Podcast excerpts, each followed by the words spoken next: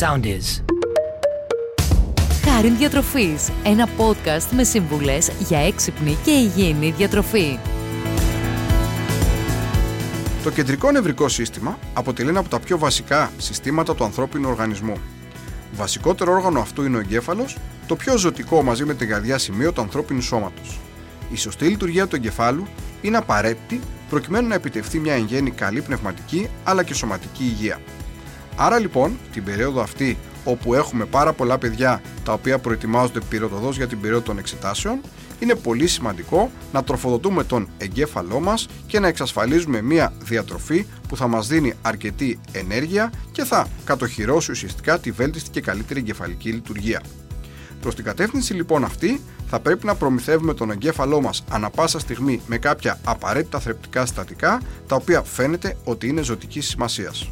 Πάμε λοιπόν να δούμε ποιες είναι οι συνήθειες εκείνες, αλλά και τα συστατικά αυτά, τα οποία θα μας βοηθήσουν να έχουμε έναν εγκέφαλο πολύ ενεργό, να είμαστε αποδοτικοί και ιδιαιτέρως για τα παιδιά τα οποία βρίσκονται σε μια περίοδο εξετάσεων, να έχουν την καλύτερη δυνατή πνευματική λειτουργία και απόδοση. Πρώτο και πολύ σημαντικό για ένα παιδί το οποίο διαβάζει και πρόκειται να δώσει εξετάσεις είναι να έχει ενέργεια και να προμηθεύει τον εγκέφαλό του με ενέργεια καθ' όλη τη διάρκεια της ημέρας. Άρα λοιπόν, μια πολύ σημαντική οδηγία που δίνουμε στα παιδιά που διαβάζουν είναι να υπάρχουν μικρά και συχνά γεύματα μέσα στην ημέρα. Ανά περίπου 2 με 3 ώρες θα πρέπει να υπάρχει ένα μικρό γεύμα, το οποίο μπορεί να είναι ένα ενδιάμεσο σνακ, μπορεί να είναι το πρωινό του παιδιού, το μεσημεριανό, ένα μικρό σνακ το απόγευμα και το βραδινό του. Ιδανικά, 5 γεύματα μέσα στην ημέρα, μικρά και συχνά, θα πρέπει να παρέχουν την απαραίτητη τροφή και ενέργεια στον εγκέφαλό μας, ούτως ώστε να δίνουν στο παιδί την ενέργεια που χρειάζεται για να είναι αποδοτικό στο διάβασμά του. Και αν θέλουμε να τα πάρουμε με τη σειρά, ξεκινάμε από το πρωινό, καθώς η καλή μέρα από το πρωί φαίνεται. Μελέτες δείχνουν λοιπόν ότι το πρωινό αποτελεί το πιο σημαντικό γεύμα για ένα παιδί, ενώ τα παιδιά τα οποία δεν καταναλώνουν πρωινό έχουν μικρότερη απόδοση και λιγότερη προσοχή κατά τη διάρκεια των μαθημάτων τους. Έτσι λοιπόν, ξεκινάνε την ημέρα του παιδιού οι γονείς με ένα καλό πρωινό, το οποίο θα πρέπει να περιέχει μια πηγή πρωτεΐνης, όπως είναι το γάλα, όπως είναι το γιαούρτι, όπως είναι το τυρί, όπως είναι το αυγό, σίγουρα αρκετό υδατάνθρακα, όπως είναι το ψωμί με λίγο μέλι, με λίγο ταχίνι, με λίγη μαρμελάδα, ή θα μπορούσαμε αντί για το ψωμί να βάλουμε δημητριακά, ολικής αλέσεως, βρώμη μαζί με το γάλα ή με το γιαούρτι του παιδιού, και εκεί πέρα θα μπορούσαμε να συμπληρώσουμε με ένα φρούτο ή λίγους ξηρούς καρπούς ένα πλήρες υγιεινό πρωινό, το οποίο θα βοηθήσει να δώσουμε στο παιδί την ενέργεια που χρειάζεται μετά από μία νύχτα, όπου εκεί λόγω έλλειψης τροφής, φυσικά λόγω του ύπνου, οι αποθήκες ενέργειας έχουν αδειάσει. Πολλά ενδιάμεσα σνακ, τουλάχιστον 1-2 με 3 ώρες μέχρι το μεσημεριανό να υπάρχει ένα σνακ, το οποίο μπορεί να είναι φρούτο, μπορεί να είναι ξηρή καρπή, μπορεί να είναι μια μπάρα δημητριακών, μπορεί να είναι ένα γιαούρτι, μπορεί να είναι μια φέτα ψωμί με λίγο μέλι, λίγη μαρμελάδα. Αρκετά μικρά σνακ που να περιέχουν υδατάνθρακες, ούτως ώστε να τροφοδοτούμε τον εγκέφαλο του παιδιού, του εφήβου, καθ' όλη τη διάρκεια του διαβάσματος και των μαθημάτων του με ενέργεια, για να μην στερέψει από ενέργεια και να μην μείνει από καύσιμα, με αποτέλεσμα εκεί πέρα να πέσει η απόδοσή του. Όσον αφορά τώρα το κυρίως γεύμα το μεσημεριανό, αυτό θα πρέπει να είναι πλήρες, να περιέχει μια πηγή πρωτεΐνης, η οποία μπορεί να είναι κοτόπουλο, ψάρι, μοσχάρι ή οποιοδήποτε άλλο κρέας, πάντα με αρκετό υδατάνθρακα, όπως είναι το ρύζι, το ψωμί, τα μακαρόνια, η πατάτα, και εδώ να συνοδεύουμε πάντα με μια σαλάτα από φρέσκα λαχανικά εποχής, όπου να χρησιμοποιούμε ως βασική λιπαρή ύλη το ελαιόλαδο, για να έχουμε ένα πλήρες, θρεπτικό και γεμάτο ενέργεια γεύμα για το παιδί μας. Και όσον αφορά το βραδινό, αυτό θα πρέπει να είναι λίγο πιο ελαφρύ. Για παράδειγμα, μπορεί να είναι 2 τόστ με τυρί γαλοπούλα, μπορεί να είναι μια σαλάτα με λίγη πρωτεΐνη από το μεσημέρι, όπως είναι το κοτόπουλο με ένα μπιφτέκι, με τόνο, με αυγά και μια φέτα ψωμί. Το οποίο όμως βραδινό θα πρέπει να προσέχουμε να μην είναι πάρα πολύ κοντά στον ύπνο του παιδιού, να έχει τουλάχιστον 2 ώρες απόσταση από τον ύπνο τους, ούτως ώστε να μην δυσκολέψει την πέψη και δημιουργήσει, χαλάσει μάλλον την ποιότητα του ύπνου του παιδιού, με αποτέλεσμα το παιδί να μην κοιμάται καλά και το πρωί να σηκώνει κουρασμένο. Πέρα όμως από τη συχνότητα των γευμάτων, θα πρέπει να δούμε λίγο περισσότερο και πιο αναλυτικά κάποια ειδικά τρόφιμα που πρέπει να περιέχει καθημερινά η διατροφή ενός παιδιού που διαβάζει. Ίσως το πιο σημαντικό από αυτό είναι οι υδατάνθρακες. Αποτελούν αποκλειστική τροφή για τον εγκέφαλο, ιδίως με τη μορφή της γλυκόζης. Η γλυκόζη εδώ θα πούμε ότι προέρχεται από τη διάσπαση πιο σύνθετων υδατανθράκων, όπως είναι η ζάχαρη και το άμυλο που βρίσκεται στο ψωμί, στο ρύζι, στα μακαρόνια, στα δημητριακά, στα όσπρια, στα φρούτα και στα λαχανικά. Κατά συνέπεια, είναι σημαντικό για ένα παιδί το οποίο διαβάζει να έχουμε στη διατροφή του αρκετές πηγές γλυκόζης, όπως ξαναλέω είναι το μέλι, είναι το ψωμί, είναι το ρύζι, είναι τα μακαρόνια, είναι τα φρούτα, τα λαχανικά και τα όσπρια, ούτως ώστε οι υδατάνθρακες να του δίνουν την ενέργεια που χρειάζεται καθημερινά για να τροφοδοτεί με αρκετή ενέργεια τον εγκέφαλό του και να είναι όσο το δυνατόν πιο αποδοτικός. Οι βιταμίνες συμπλέγματος Β είναι αυτές οι οποίες συμβάλλουν έμεσα στην καλή λειτουργία του εγκεφάλου, καθώς βοηθούν τη μετατροπή διαφόρων συστατικών σε γλυκόζη. Θα τη βρούμε κυρίως στο γάλα, το ψωμί και τα προϊόντα από αλεύρι, στα δημητριακά και στα όσπρια.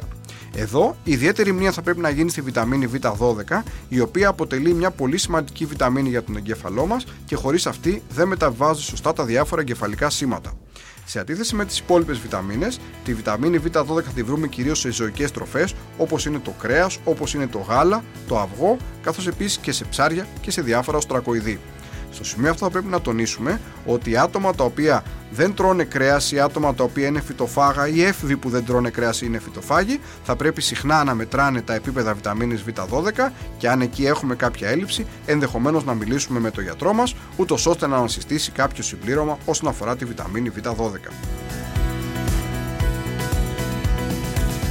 Μια ιδιαίτερη κατηγορία επίσης συστατικών που συμβάλλουν στην καλή εγκεφαλική λειτουργία είναι τα πολύ γνωστά σε όλους ω3 λιπαρά. Τα συγκεκριμένα συστατικά αποτελούν βασικά δομικά συστατικά του εγκεφάλου και είναι απαραίτητα για το σχηματισμό των εγκεφαλικών κυτάρων. Με δεδομένο όμως ότι ο οργανισμός δεν μπορεί να τα παράγει από μόνος του, θα πρέπει να τα προσλαμβάνουμε μέσα από τη διατροφή μας και για τον λόγο αυτό θεωρούνται και απαραίτητα. Τα ω3 λιπαρά θα τα βρούμε κυρίως στο ψάρι, ιδιαίτερα σε λιπαρά ψάρια όπως είναι ο σολομός, όπως είναι η σαρδέλα, όπως είναι ο ξηφίας, όπως είναι ο τόνος, καθώς επίσης και στα θαλασσινά, ενώ επίσης καλής ποιότητας τέτοια λιπαρά θα πάρουμε από ξηρούς καρπούς όπως είναι τα καρύδια και από τρόφιμα όπως είναι το ταχίνι, όπως είναι το φιστικό βούτυρο, τα οποία προέρχονται κυρίως ουσιαστικά από ξηρούς καρπούς όπως είναι το σουσάμι, όπως είναι το φιστίκι, οι ξηροί καρποί αναφέραμε ότι αποτελούν πολύ καλές πηγές ω3 λιπαρών.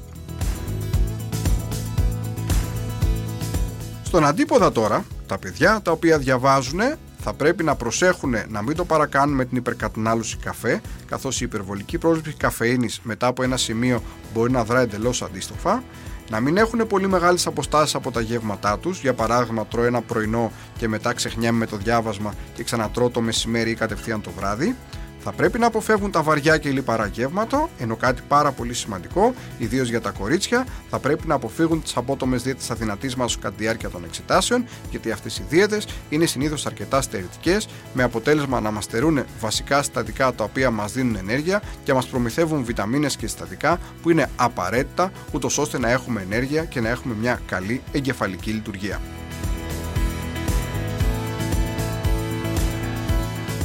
Άρα λοιπόν,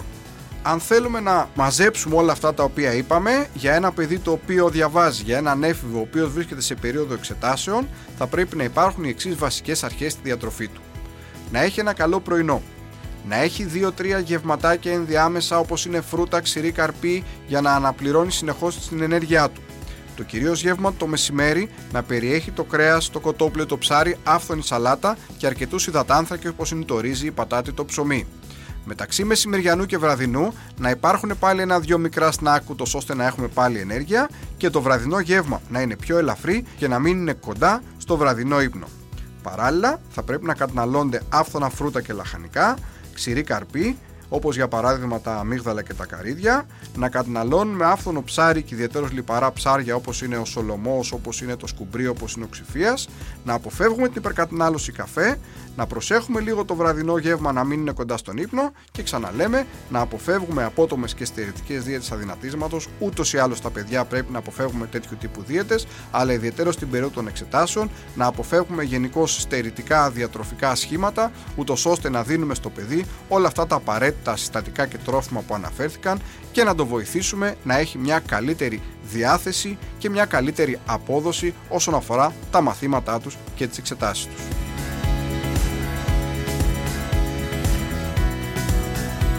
Κλείνοντας λοιπόν, να ευχηθούμε με τη σειρά μας καλή επιτυχία σε όλα τα παιδιά τα οποία βρίσκονται σε περίοδο εξετάσεων, τα οποία θα δώσουν εξετάσεις. Η διατροφή μπορεί να αποτελέσει ένα πολύ σημαντικό σύμμαχό τους. Μικρά διατροφικά βήματα που θα τα βοηθήσουν να κάνουν ένα μεγάλο βήμα προς την επιτυχία. Σας εύχομαι να είστε καλά και μέχρι το επόμενο podcast να θυμάστε, η σωστή διατροφή δεν θέλει κόπο, θέλει τρόπο.